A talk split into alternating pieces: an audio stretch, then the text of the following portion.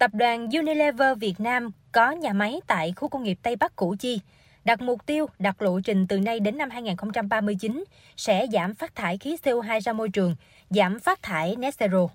Theo bà Lê Thị Hồng Nhi, Giám đốc truyền thông và đối ngoại Unilever Việt Nam, tập đoàn đã chế tạo những viên nén gỗ sạch để đốt lò hơi thay cho dầu diesel vào năm 2016, góp phần giảm 276 tấn khí thải CO2.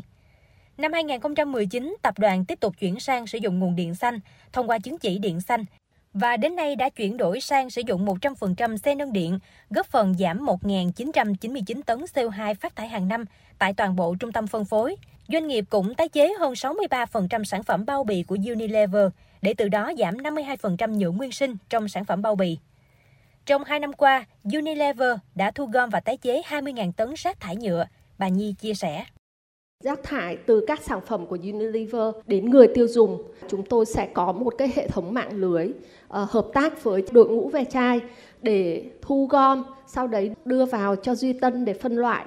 Và với Duy Tân là đơn vị sản xuất các cái bao bì sử dụng nhựa tái sinh cho Unilever thì ở Việt Nam chúng tôi đang hướng đến cái mô hình này.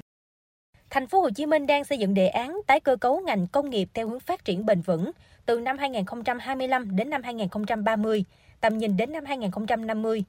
Theo đó, thành phố sẽ từng bước tái cơ cấu sản xuất các khu công nghiệp hướng sử dụng công nghệ cao, giảm phát thải, ít tham dụng lao động. Riêng khu công nghiệp Hiệp Phước, thành phố phát triển theo hướng khu công nghiệp sinh thái.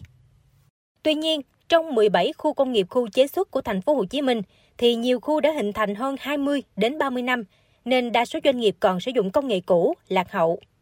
Chuyển đổi sang sản xuất xanh, không phải doanh nghiệp nào cũng đủ điều kiện, nguồn lực tài chính để đầu tư thêm thiết bị, công nghệ. Để chuyển đổi sản xuất xanh, phát triển công nghiệp sinh thái, kinh tế tuần hoàn, theo ông Phạm Hồng Điệp, Chủ tịch Hội đồng Quản trị công ty Sinex, chủ đầu tư khu công nghiệp Nam Cầu Kiền cần xây dựng hệ cộng sinh công nghiệp. Để xây dựng hệ sinh thái này, chúng ta không làm bằng mệnh lệnh hành chính, mà nên vận động. Khi các doanh nghiệp thấy được lợi ích, họ sẽ làm.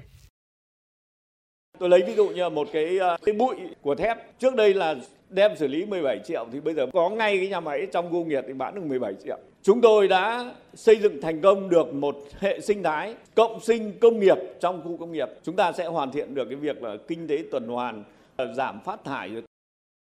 Bên cạnh đó, để thúc đẩy nhanh quá trình chuyển đổi, doanh nghiệp cần chính sách hỗ trợ vì nguồn tín dụng xanh do chưa có cơ chế chính sách nên doanh nghiệp khó tiếp cận. Ông Đào Xuân Đức, Chủ tịch Hiệp hội các doanh nghiệp khu công nghiệp thành phố Hồ Chí Minh HBA cho biết, Hiệp hội cũng kiến nghị thành phố có những chính sách để hỗ trợ doanh nghiệp để chuyển đổi sản xuất xanh, phát triển bền vững. Thì chúng tôi cũng đang kiến nghị với ủy ban nhân thành phố là có những cái chính sách cái hỗ trợ để nhằm doanh nghiệp có thể là tiếp tục trong cái việc các cái tiêu chí để phát triển bền vững hoặc là đi đầu tư thêm những máy móc thiết bị để nhằm làm thế nào mà giảm được cái vấn đề mà xử lý ờ, về cái rác thải chất thải ra môi trường cũng như là nước thải theo thạc sĩ Phạm Bình An, Phó viện trưởng Viện Nghiên cứu Phát triển Thành phố Hồ Chí Minh, chúng ta đã có chính sách tăng trưởng xanh nhưng chỉ ở mức định hướng, chứ chưa cụ thể và đồng bộ nên rất khó triển khai thực hiện. Thúc đẩy chuyển đổi sản xuất xanh cần có những cơ chế chính sách đồng bộ nhằm huy động tốt được nhiều nguồn lực. Thành phố Hồ Chí Minh nên vận dụng tốt chính sách của Nghị quyết 98 để hỗ trợ sản xuất xanh.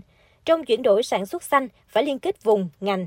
Riêng vấn đề vốn không chỉ vốn ngân hàng mà còn thí điểm mua bán tín chỉ carbon và chương trình kích cầu ưu đãi về lãi suất.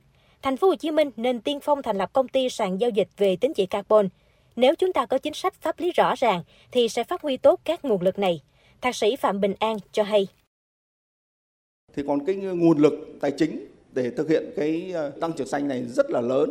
Mà trong khi đó cái ngân sách thì hạn chế. Thì cái vai trò ngân sách như thế nào phải tính toán. Và thứ hai nữa là cái kích hoạt cách thức hỗ trợ ra sao. Và đặc biệt cái tính liên kết của các doanh nghiệp cũng khá yếu. Trong đó cái vấn đề về tái sử dụng cái tuần hoàn là vấn đề liên kết với nhau rất chặt chẽ. Và chúng ta còn rất nhiều việc để làm cho doanh nghiệp. Sản xuất xanh là xu hướng phát triển bền vững mà nhiều doanh nghiệp đang hướng tới. Tuy nhiên, để thúc đẩy nhanh quá trình chuyển đổi này, các doanh nghiệp cần có những chính sách đồng bộ.